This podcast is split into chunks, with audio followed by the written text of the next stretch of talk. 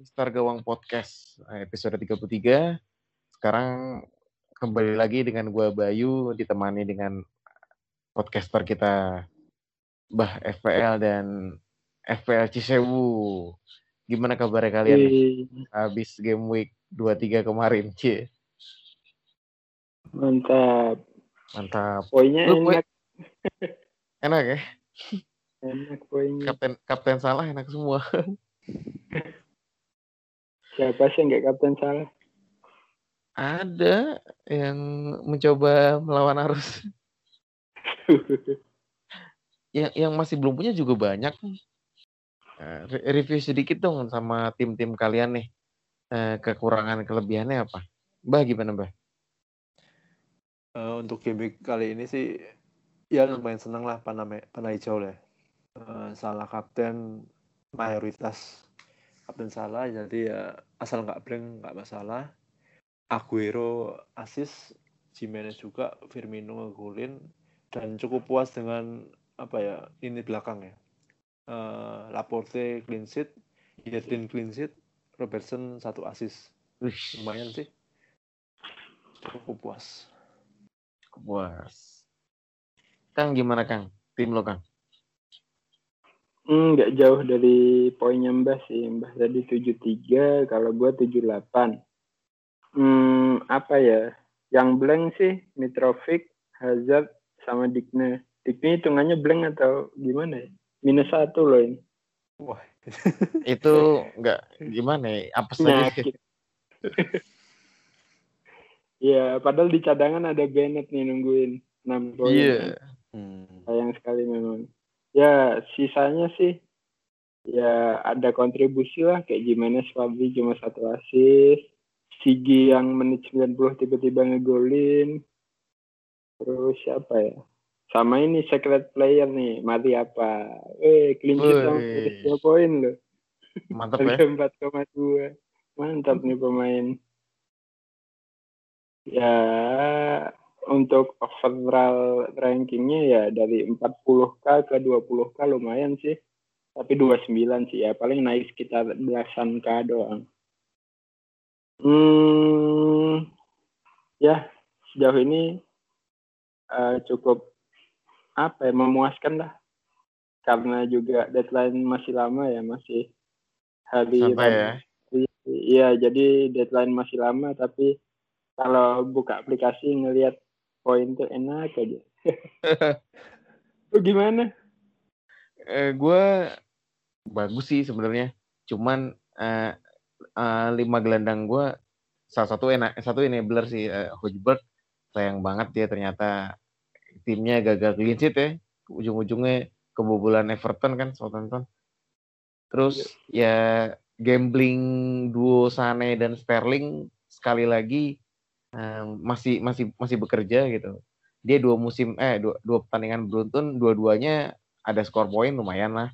Terus Pogba ya jelas kita semua punya Pogba, Salah juga kita semua punya Salah. Eh Aubameyang nih, Aubameyang gimana ya?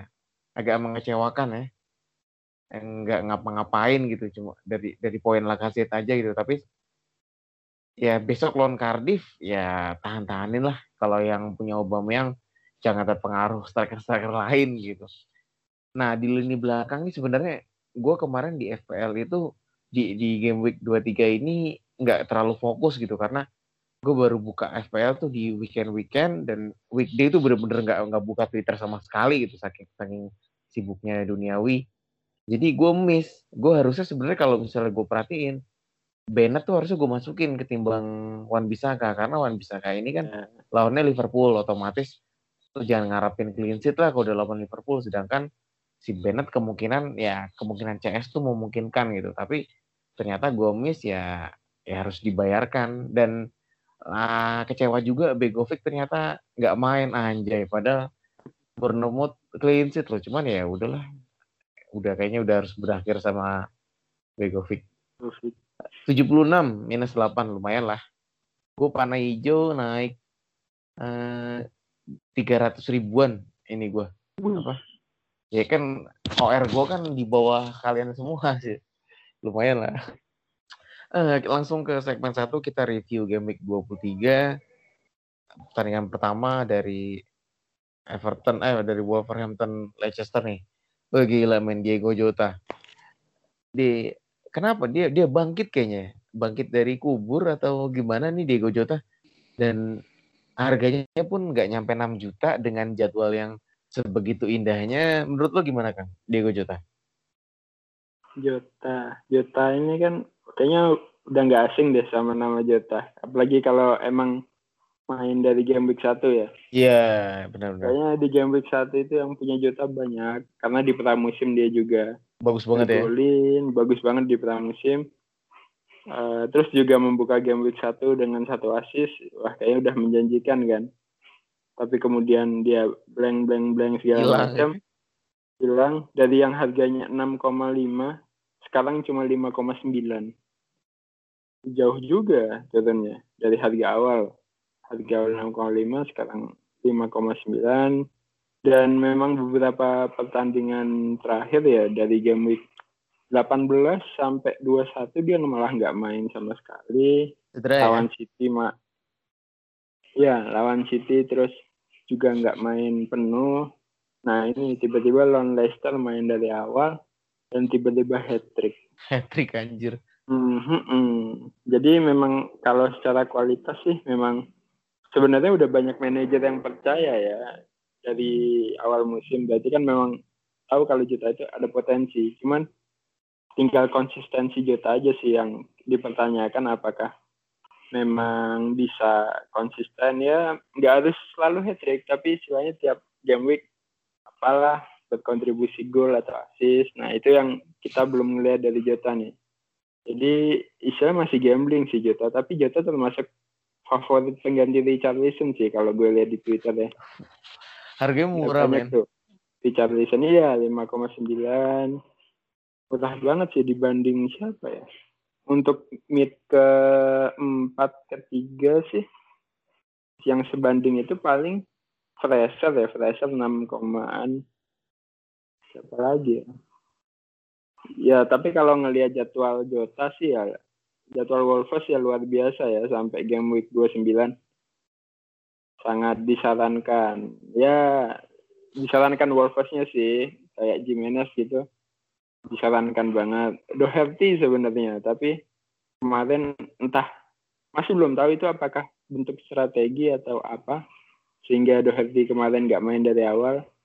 Uh, kita masih belum tahu ya apakah memang sudah mau apa sih Nuno mau mencoba strategi baru atau gimana itu kita juga belum dapat infonya. Tapi yang jelas jadwal Wolves enak banget.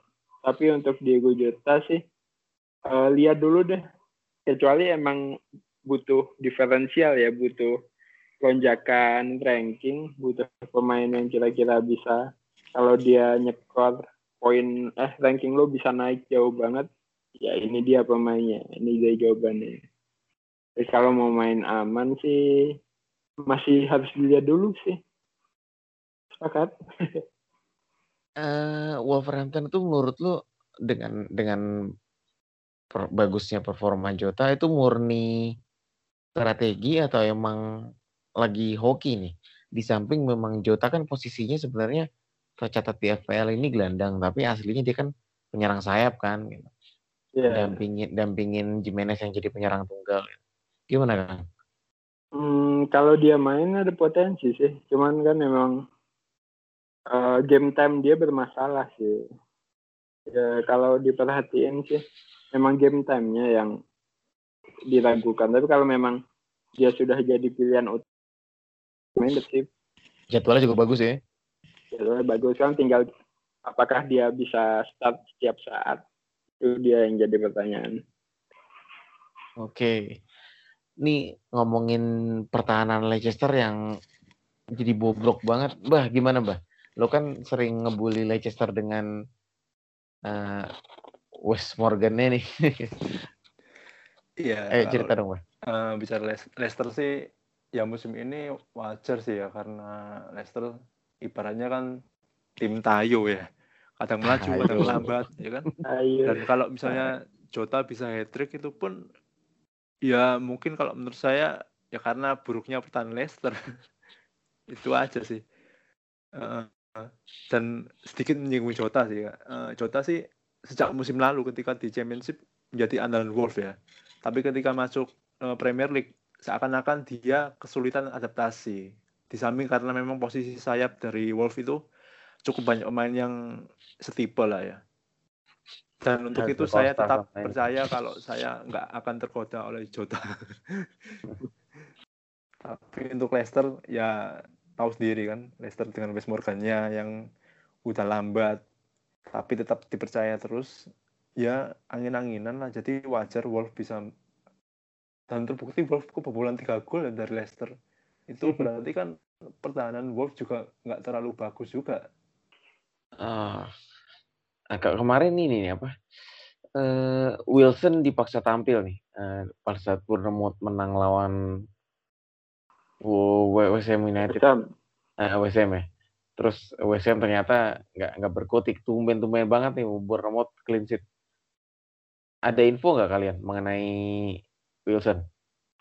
Wilson, ya terakhir sih pas uh, wawancara setelah pertandingan ya dia bilang siapa sih Howe bilang memang ag agak dipaksakan sih dan sekarang emang cedera lagi. Coba aku search. Ya kenapa ya? Padahal kan opsi strikernya si Bournemouth kan masih ada King, kadang Fraser bisa ditaruh depan dan iya.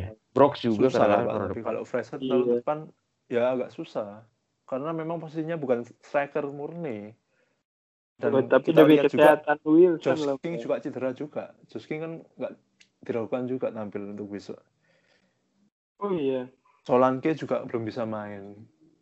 Sedangkan untuk posisi asli Fraser kan memang sayap dan jika dipaksakan ya. tampil di minimal false nine atau striker murni ya kayaknya akan mudah bagi bebek lawan untuk menghalang.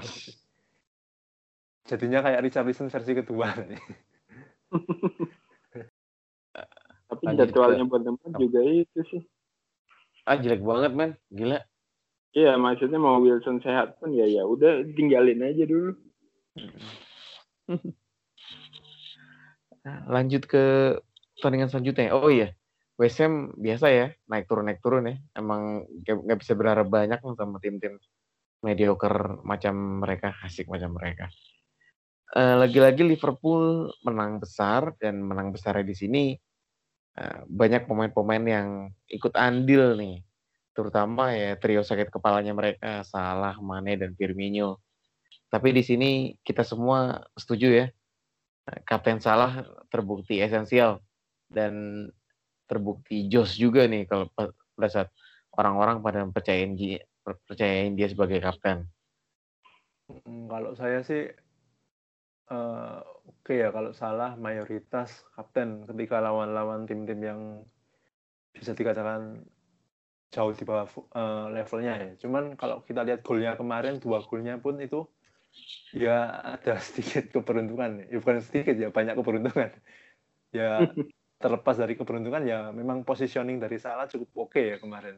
Ketika ada bola muntah tinggal di depan gawang tinggal cutik masuk itu di samping keberuntungan juga karena positioning yang oke okay ya.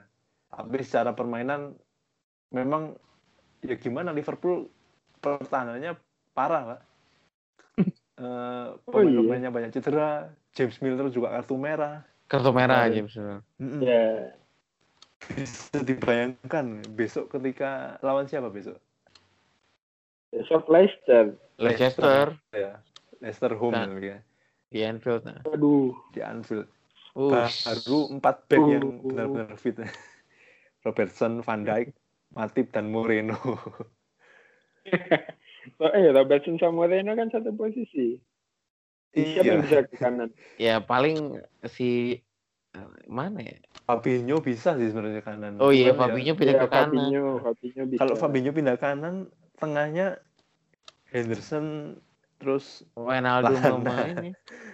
Nabi Keita ya lumayan sih. Ada lah, masih ada Lana, Lana kok, Lana. Iya, Lana tapi kan belum sampai form terbaik dia kan. Sangat riskan untuk bermain dari awal sih kalau menurut saya Lana. Apalagi lawannya Leicester pemburu tim raksasa ya dengan James Iya, bener. Oh iya, Fanti. Tapi kayak tadi yang dibahas kan pertahanannya Leicester begitu, Mbak. Ya, Iya, sama kapten sama. salah lagi nih berarti. Iyalah, Wolves Pasti aja bisa empat loh. nggak mau coba-coba ya. Jadi udah udah kapten salah sebenarnya udah udah pilihan yang cukup ideal kalau misalnya emang sebenarnya Aubameyang juga enak nih lawan Cardiff nih, tapi karena Ya, Arsenal angin-anginan gue agak ragu ya. Tapi potensi si Aubameyang cetak dua gol atau hat trick ya gede juga nih pertandingan besok. Iya, harusnya sih. Heeh. Ya, kalau saya punya Aubameyang sih pasti auto kapten lah. Oh gitu. oh iya. Kalau misalnya punya ya. Eh, kemarin Crystal Palace berhasil cetak tiga gol nih di Anfield. Hmm. Itu murni bagus atau pertahanan Liverpool yang bobrok? Eh, Enggak kalau menurut saya eh Kang Cis gimana kan? Enggak, kalau kalau aku sih nggak nonton. Mbak nonton nggak? Gimana, cuplikan-cuplikannya sih. Ya cuman golnya ya gitu-gitu lah, tipikal tipikal Liverpool. Gak ada yang jaga, kayak golnya Tomkins juga Tom- dari corner. Golnya Thompson juga ya Heeh. d- dari pojok ke Zaha. Iya, terus Mayer juga dari crossing juga. Ya permasalahan di sayap sih kalau menurut saya Liverpool. Atau Hmm. antisipasi bola-bola dari samping sih. Heeh, masih itu menjadi masalah. Apalagi Gomez kemarin kan cedera juga nggak bisa main. TAA juga nggak bisa main. Milner kartu merah juga. Aduh. ya ini semacam apa ya? Tanda waspada. Kalau misalnya tim semacam Pele saja bisa membobol Liverpool 3 gol, ya meskipun di luar konteks kartu merahnya Milner ya dan cederanya beberapa beberapa pemain Liverpool ya ini ya Klopp masa mau kepleset lagi sih. Kalau kita ingat Gerrard dulu kan pernah kepleset ya ini masa kepleset lagi kan. Nggak lucu juga sih. Bedanya cuma 4 poin pak dari City pak. Ini ya lawan. saya ya. jadi fans Liverpool sih ya agak harap-harap cemas ya lawan Seri juga sekali, golnya Mm-mm. Iya, seri sekali aja udah bisa makin dekat lagi kan. iya Iya. Mm-mm. Halo, halo. Tuh, Halo Bang Ere. Hey, welcome. Pak Joko Triyono Ush, Pak Ya Joko. Allah, Jogri anjir. Biasa. Ngurusin PSSI dulu. Nih berhubung lo udah, udah join nih Bang. Eh, Oh. komentar dong mengenai Pogba dan Rashford nih. Gila ini fenomena baru di FPL dan memecah eh, kesetiaan beberapa maupun sebagian fans Liverpool yang pernah eh, mendeklarasikan nggak akan pakai pemain MU. Gimana? Gimana Bang? Hmm, langsung ya. Nggak ada standing aling-aling ya. Kebetulan ini Bangsat soalnya. juga. Eh, pertama gue mau bilang ini dulu deh buat semua fans MU. Hati-hati ntar kepleset loh. Jangan terlalu seneng dulu lah. Pasti ada waktu ya kepleset nanti. Rashford sama Pogba. Yes. Hmm, gimana ya? Dua-duanya lagi lagi menggila aja sih mainnya. Terus kebetulan kemarin gue di game week kemarin Kane gue tukar Rashford walaupun di podcast sebelumnya gue bilang hati-hati ya mau punya Rashford. Takut ke, eh, tiba-tiba karena gue punya pemikiran Lukaku main kalau lawan tim lawan tim yang lebih di bawahnya gitu ya. Ternyata enggak. Ternyata Rashford Martial sama Lingard starting masih start. Hmm, apa ya? Lumayan lah gue dapat poin dari Kane eh dari jualnya Kane ke Rashford buat fans-fans Liverpool yang akhirnya akhirnya make pemain MU gue rasa apa ya harus bisa ngebedain sih lo main FPL lo nggak bisa jadi fans satu tim ya nggak sih Iya. Iya lo mau mau ke mana lo kalau eh, main FPL tapi Mainnya Cuma itu, itu doang ya. iya gue nggak mau memakai salah karena dia Liverpool ya tai lah FPL coy beda gue iya kan gue bisa gitu nyari nyari apa nyari pembenaran misalnya MU kalah tapi gue berdoa supaya salah golin salah golin karena dia gue kaptenin gitu kan Iya. bisa gue begitu paling. Oke. Dan seka- sekali lagi defensive MU sebenarnya nggak nggak sekuat yang kita bayangkan ya. Tapi karena memang sebenarnya bukan masalah kiper ya, tapi masalah backnya nih anjir. Hmm. Bobolnya tuh bobol yang ya bobol gitu doang anjir. Hmm, ya jangan terlalu tinggi lah mengharapinnya sama MU walaupun udah tujuh kali menang nih berturut-turut cuman makin ke sini mainnya makin nggak nggak terlalu oke loh apalagi khususnya babak kedua ya udah tiga pertandingan nih berarti tiga pertandingan babak keduanya agak melempem jadi ya bisa juga kurvanya lagi turun sih sekarang kalau menurut gue Ngomongin Newcastle, nih ada namanya Fabian Schwarz.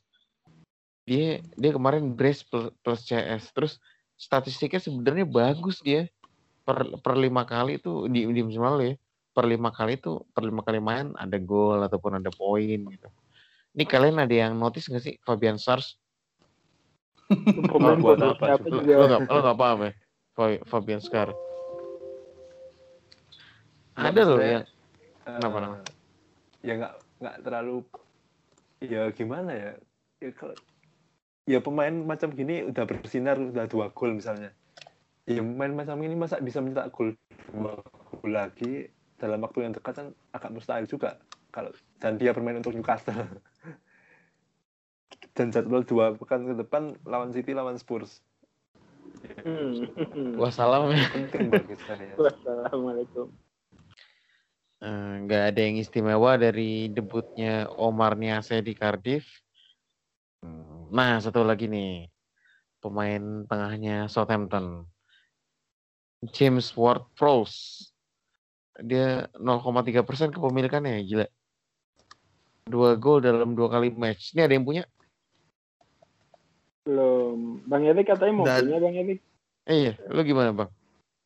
Nggak belum tahu sih punya apa nggak. Cuman kemarin sempat ngobrol kan kalau kalau suruh milih pemain Soton yang mau dimasukin selain Ings.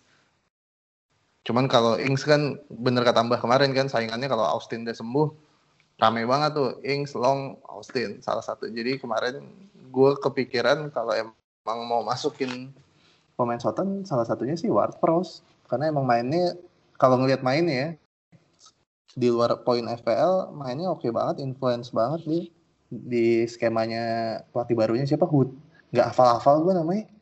Betul. Haselnut Hazelnut. Aja ya ya bener. Hazelnut. Hazelnut. sama si Hazelnut. Iya. Di skemanya Hazelnut sih dia kepake banget sih. Cuman ya nggak tahu deh. Terbukti sih kemarin ya. Ternyata golin juga. Ya, lanjut ke selanjutnya. Ini ada game week yang kelabu bagi manajer yang pemilik Lukas D-nya. Kemarin-kemarin gacor, sekarang merugikan minus satu. Itu satu. Terus kedua, untuk eh, manajer yang masih punya Richarlison, blank lagi men.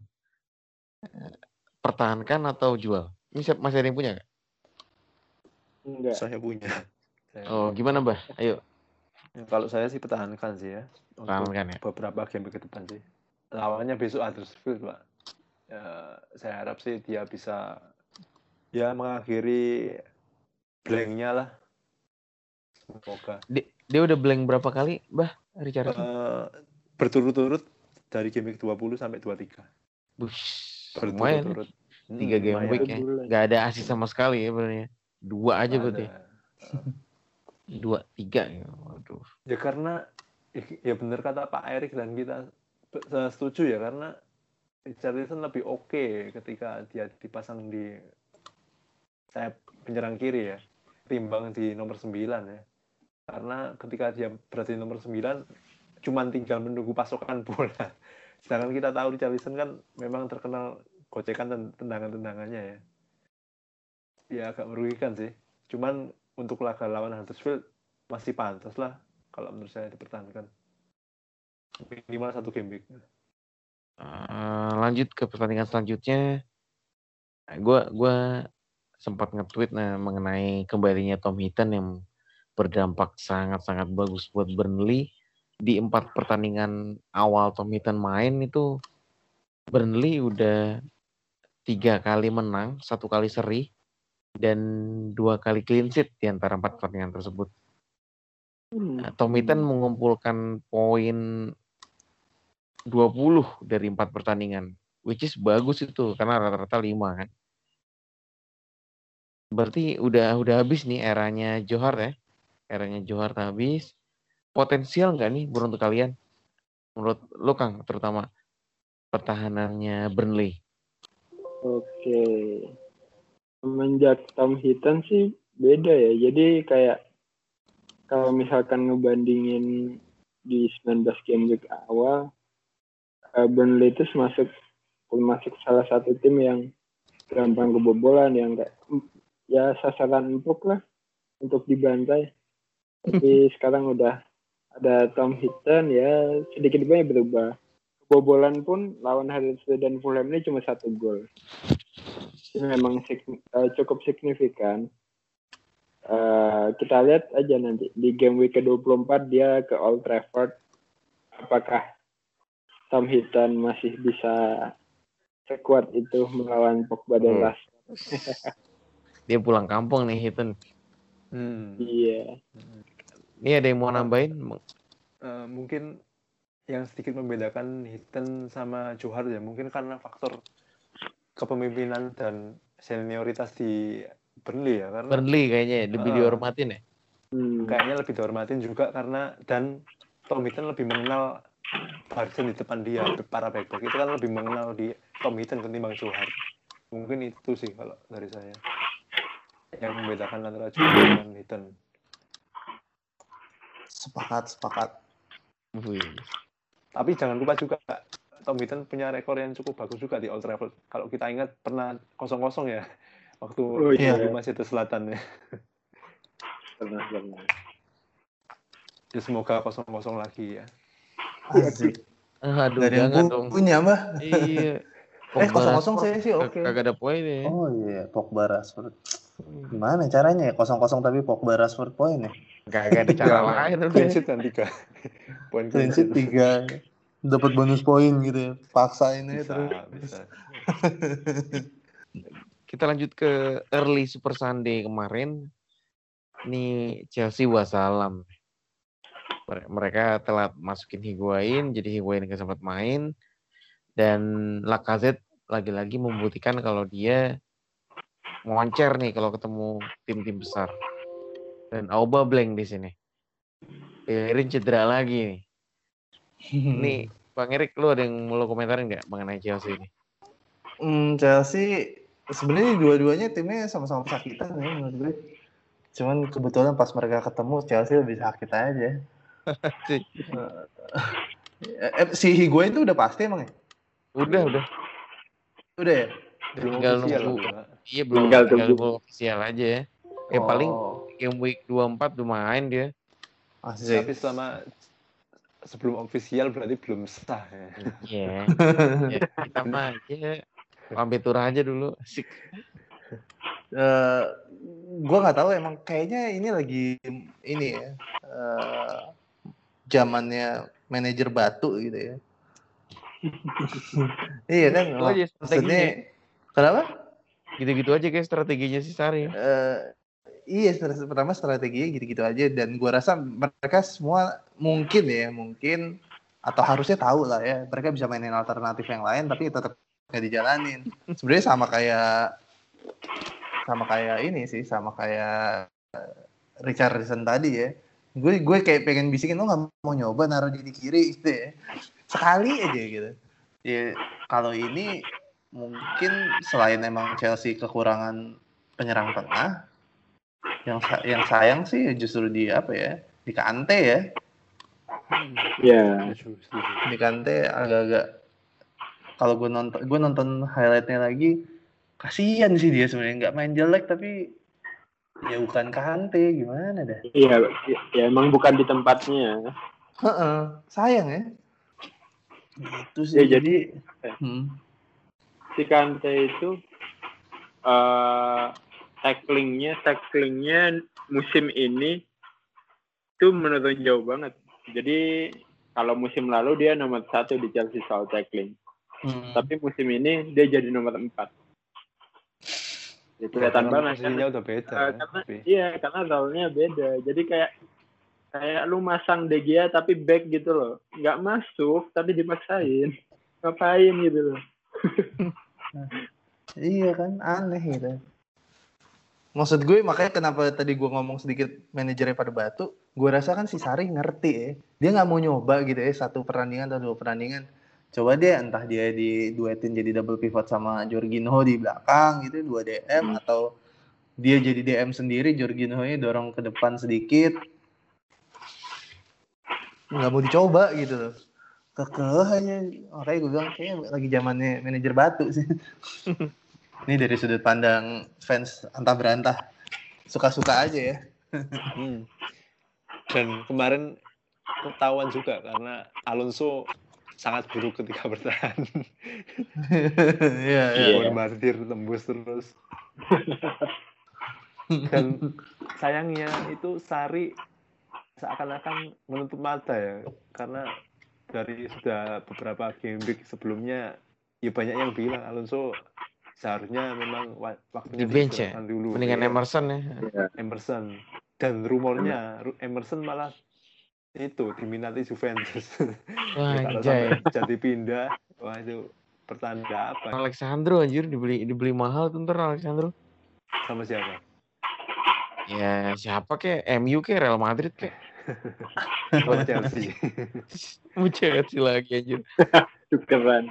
Tapi masalah Chelsea, Hmm. Chelsea juga pemain yang ada kedalaman squadnya juga nggak terlalu baik juga. Iya. Kalau kita Ya, lihat di sih. depan Hazard di, ketika dipaksa false nine. Mengapa ya? Karena Giroud udah nggak percaya. Terlalu cocok, nggak eh, agak lambat lah. Dan ketika sayap kayak William sama Pedro mati, nggak bisa apa-apa juga si Sari nggak berani masukin Hasan Odoi ya. Iya, Nah, Iya. itu sih bener-bener sepakat sih. faktor kualitas pemain juga pengaruh.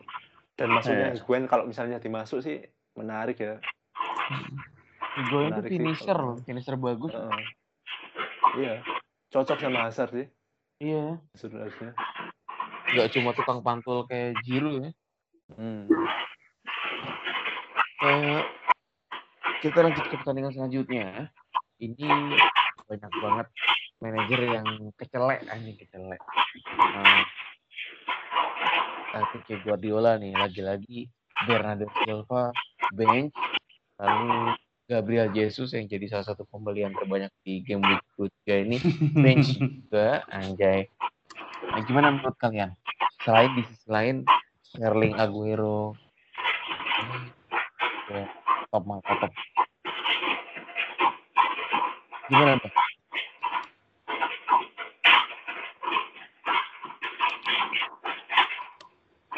Apa yang mau dikomenin dari City? ya, seperti biasa, Sterling ngegol, Sane ngegol, Aguero berkontribusi. Eh, ya itu tadi, yang jebakannya ada di duo Silva sama Gabjes ya. Gabjes, Gabjes. Saya tahu kenapa masih nggak kepikiran itu orang transferin Gabjes Nah, gue juga atas dasar apa kalian patah anjir. Gabjes? Eh, eh bagus, eh bagus terus kepencet Gabjesnya gitu ya.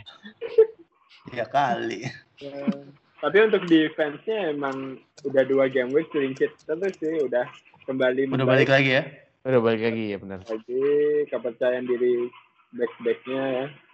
Eh, untuk match-match ke depannya juga Newcastle mungkin masih bisa clean sheet tapi setelah itu langsung Arsenal Anjay. dan Chelsea Iya. ini nih Anjay.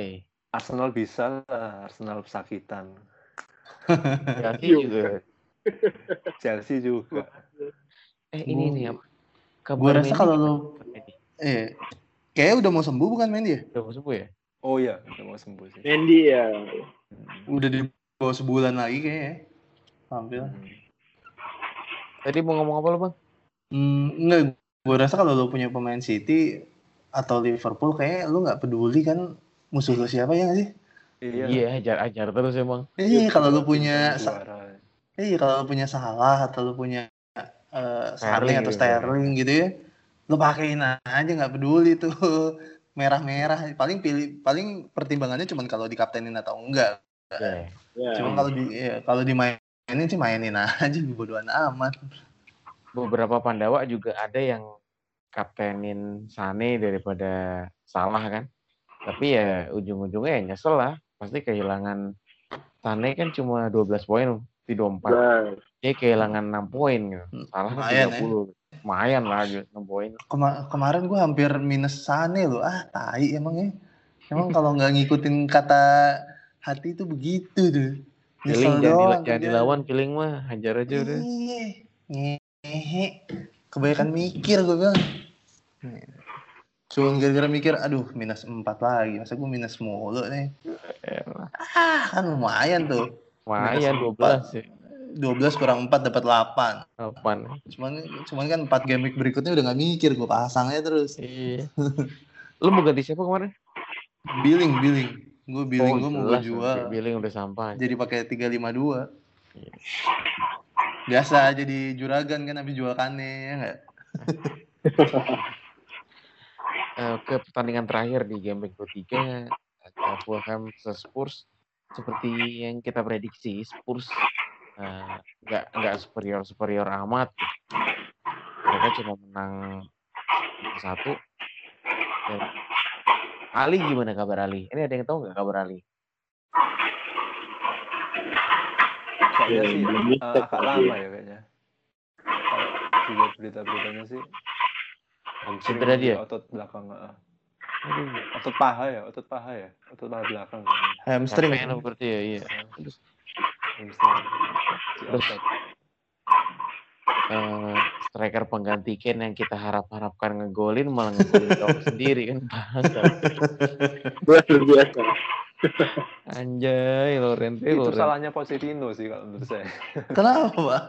Ya, karena jarang nurunin dia, pas kali Iya. main dari awal lupa. lupa teman-temannya siapa. Nih, kemarin ada yang nonton nggak? Gue nggak nonton.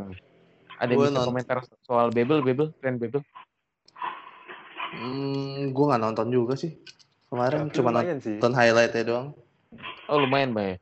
Main babak pertama sih saya nontonnya. Babak pertama eh iya paling nggak dua peluang sih. Dua peluang sempat one on sama kiper juga tapi nggak masuk. Dia tuh lah dari mana sih si main. Babel? Kalau nggak salah ya, bukan ya? Bukan Turki ya? Kayaknya tahu klub Turki, kayak klub klub Turki ya bener. Oh, klub Turki ya? Besiktas kalau nggak salah. Hmm. Enggak, gue kok lagi mikir kok mau-maunya dia ke Fulham. Cuman, oh iya kali ya. Premier League gila lu, pesonanya nggak ada yang nggak ada yang ini apa, nggak ada yang ngalahin ya. Fulham tapi cuy. Berjuang Liverpool degradasi itu bisa, tapi Kenapa?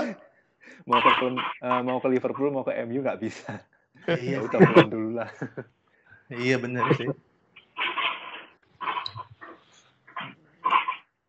Ya, cuman Ada- Spurs Spurs tanpa Son sama Kane terlihat jelas ya eh, Kacau ya. Kualitasnya. Erikson, Erikson udah sendirian ya. Hmm. Erikson Iya, nih, sedikit ke dalam. Ini apalagi kalau Ali nggak ada ya. Ini makin ngaco lagi deh. Habis. Aneh, pemainnya habis. Ya Pochettino bakal ngerasain karma. Udah tiga Lamela, Lamela, Erikson, Enkodo, Wings, Lorente. Tapi Lucas Moura eh, mendekati Iya. 100% sih Oh, katanya. oh udah udah udah mau sembuh ya? Eh, mendekati, mendekati. Belum berarti mah. Ini di rumah lu masih pada hujan gak sih? Masih anjir. Ya, Gua tadi hujan. pulang kehujanan. Gokil ya. Gue sambil ngunci pagar dulu. lah. Wait banget aja. Ya udah selesai nih kita review di game week 23-nya. Kita siap-siap ke pertanyaan kedua. Jangan ke mana-mana tetap di podcast Mister Gawang.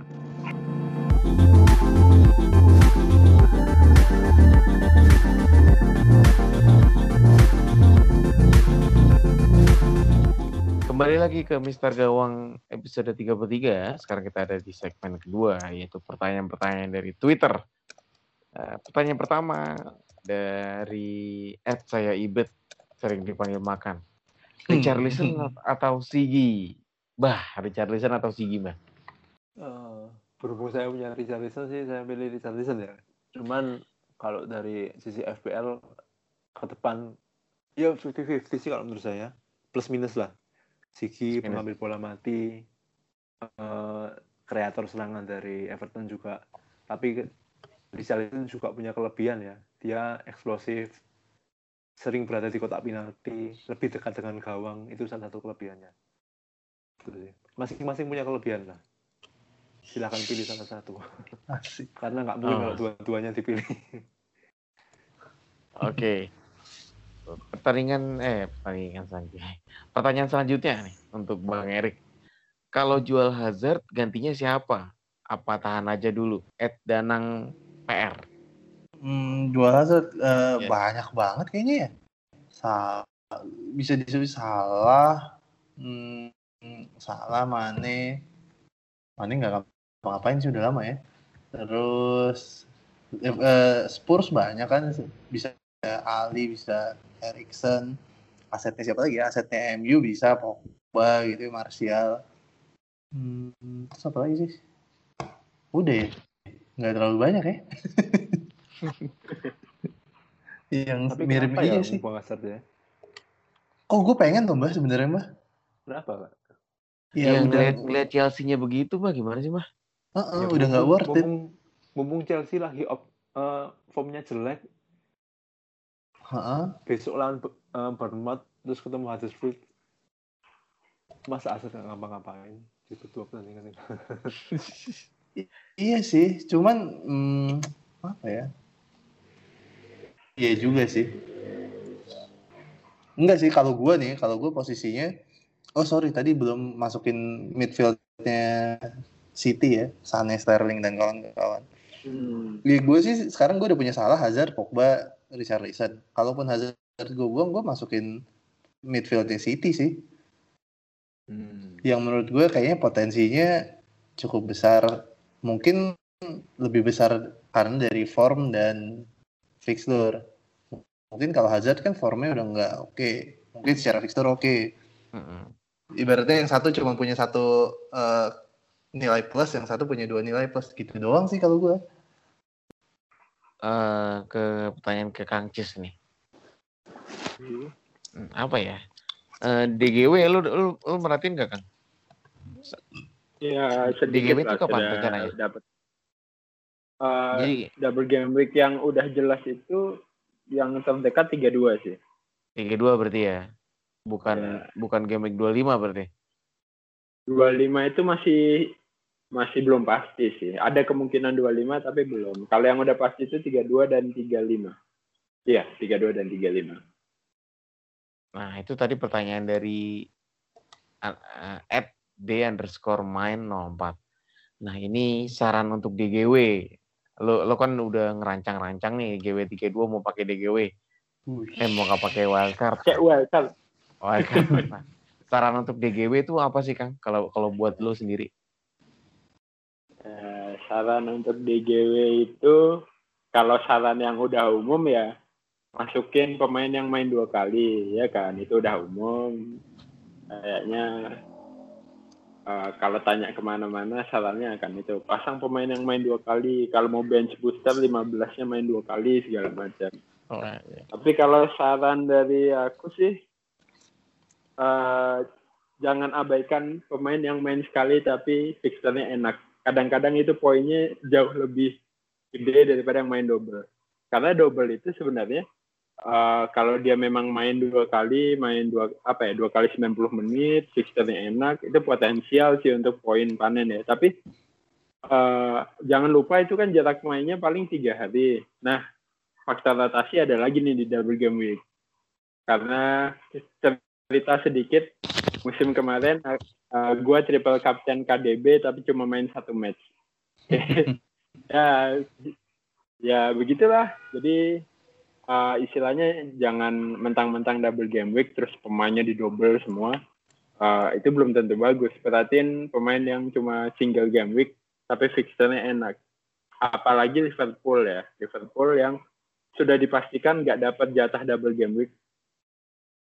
Jadi kalian mau buang salah untuk pemain yang main dua kali, kayaknya gue rasa nggak mungkin deh. Enggak lah ya. Jadi jadi istilahnya tetap perhatiin pemain yang main sekali tapi jadwalnya enak itu dipertimbangkan juga. Ah, Oke, ini yang lain mau nambahin Bang Erik ataupun, ataupun Bah mengenai saran untuk double game week-nya Mbah, mbah, mbah. Enggak, enggak. gimana? Lo gimana, Bah? Bah, habis ini gue tanya berarti. Lo gimana, Kang? Eh, Bang. Eh, gue mm, bener sih sama yang kayak Kang Cis bilang sih kayak udah seinget gue udah pernah dua musim terakhir ada tuh beberapa yang DGW poin yang pertama eh po- poin pemain yang cuma main sekali lebih besar daripada eh, yang main dua kali karena ya faktor rotasi itu salah satunya. Bener sama sih itu nggak ada apa-apa. Paling ya double game week itu salah satu apa ya salah satu saat yang tepat juga kalau mau pakai chips gitu ya entah mau wildcard entah mau apa sih bench boost ya Yoi, Hmm. Bang. Terus. Hmm, itu saat yang tepat sih yang bukan saat yang tepat sih saat yang biasanya banyak orang pakai cuman ya masalah itu balik lagi ke kebutuhan tim masing-masing sih Oke. gue rasa Kangci sudah merangkum semuanya lah. Yo, jadi bikin iya kan udah nggak ada gunanya gue ngomong ini sebenarnya. Anjir lu. Rendah, rendah. Eh, ke pertanyaan selanjutnya nih ada ini khusus buat Mbah FPL pertanyaan dari Master Dedi Corbuzier. Pemain diferensial siapa Mbah? Pemain diferensial. Pilihan lu Apa posisinya apa? Striker atau ya se- semua posisi lah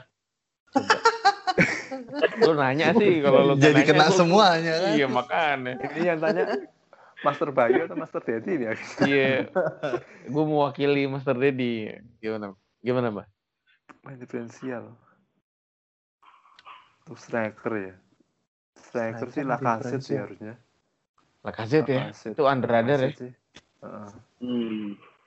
Ya di samping resiko rotasi ketika dia main kemungkinan ya memberikan kontribusi ya harusnya.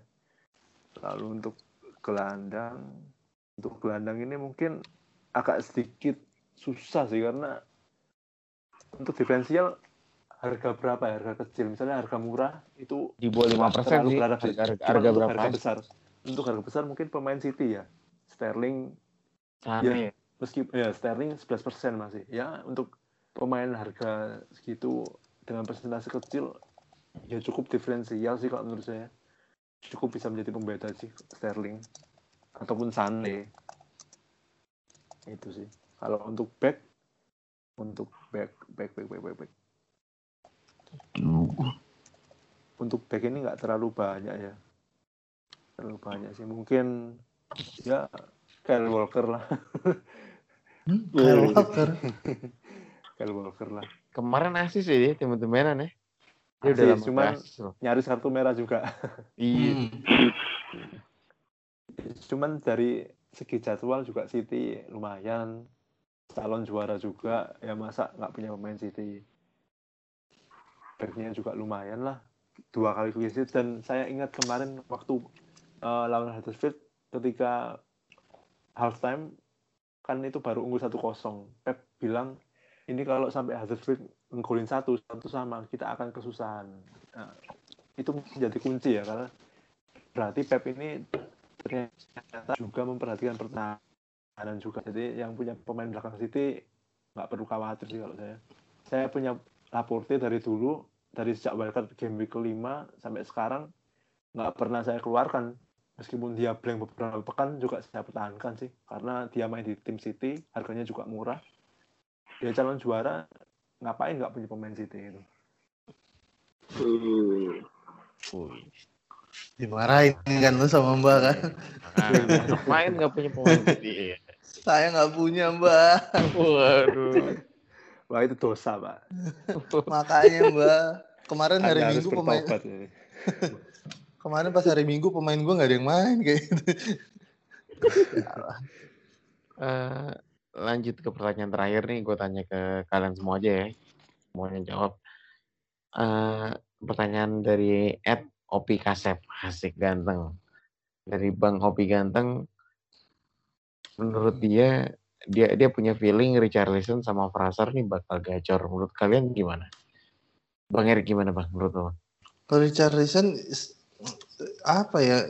Ya selalu lah, pasti dia punya potensi semua. Kenapanya udah dijawab sama Mbah tadi kan dekat gawang lah. Eh ya dan lain-lainnya gitu.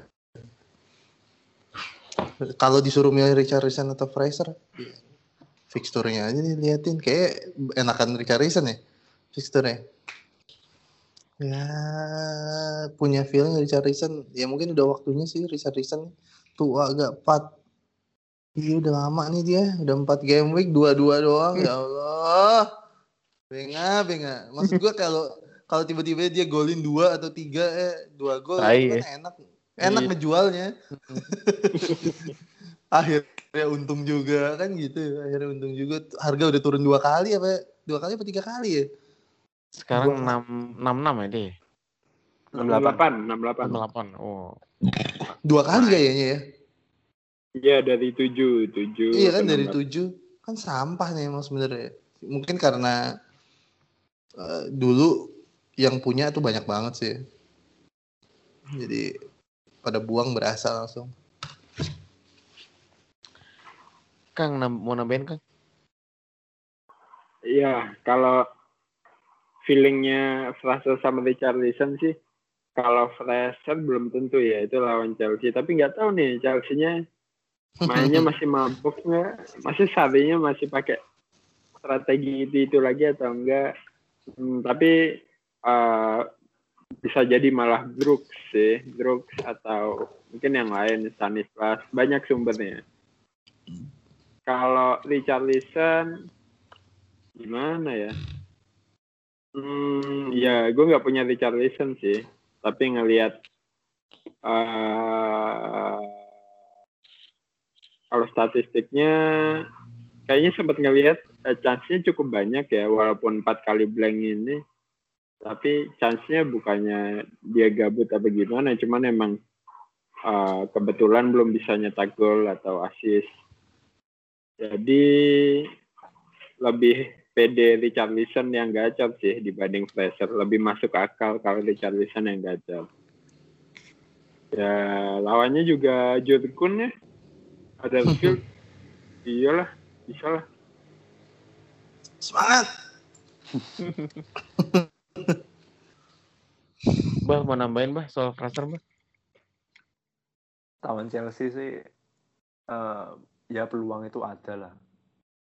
Karena main di kandang. Cuman jangan lupa juga kalau pemain Bournemouth eh, terutama pemain depannya beberapa dilakukan tampil ya kayak Wilson, Josh King juga dilakukan tampil. Ya kalau misalnya Fraser sendirian lawan empat empat back Chelsea ya agak susah sih kalau dari segi kualitas dengan pelapisnya Bournemouth dengan yang sepadan dengan King sama Wilson agak jauh juga. Ya lebih mending lebih masuk akal Richarlison sih. Gak usah terlalu banyak dipikir lah Pak. Kita Richarlison aja. Jaga kesehatan. anjing jaga kesehatan ya, tapi kalau kalau ngomongin hmm, kalau ngomongin Bournemouth tuh si Eddie Howe ini kan emang agak-agak sengklek gitu ya Ah sih, sengklek. Iya, maksudnya dia kan di Bournemouth di musim ini mainnya beda banget nih sama Bournemouth musim-musim sebelumnya. Dan sekarang musim ini dia tuh sama semua tim semua dia apa, pendekatannya sama gitu. Mereka mainnya emang all out attack terus. Waktu lawan waktu lawan tim menengah dan kecil sih enak-enak ngeliatnya cuman pas lawan ketemu tim gede biasanya skornya gede-gede mulu kalahnya Iya. Iya. Jadi ya biasanya. Lah sih. Makanya Wilson sekarang gacor banget nih minggu apa musim ini. Emang gaya mainnya soalnya agak-agak beda sih. Iya, eh, seluruh pertanyaan udah kita jawab semua. Hmm, terima kasih banyak buat teman-teman yang udah dengerin kita di episode 33 ini. Eh, jangan lupa minggu depan, eh minggu ini FPL libur. Kita ketemu lagi di minggu depan. Dan salam-salam sama keluarga. Apa? Non tiba-tiba salam keluarga. Sampai sampai jumpa di podcast besar Gawang berikutnya. Bye bye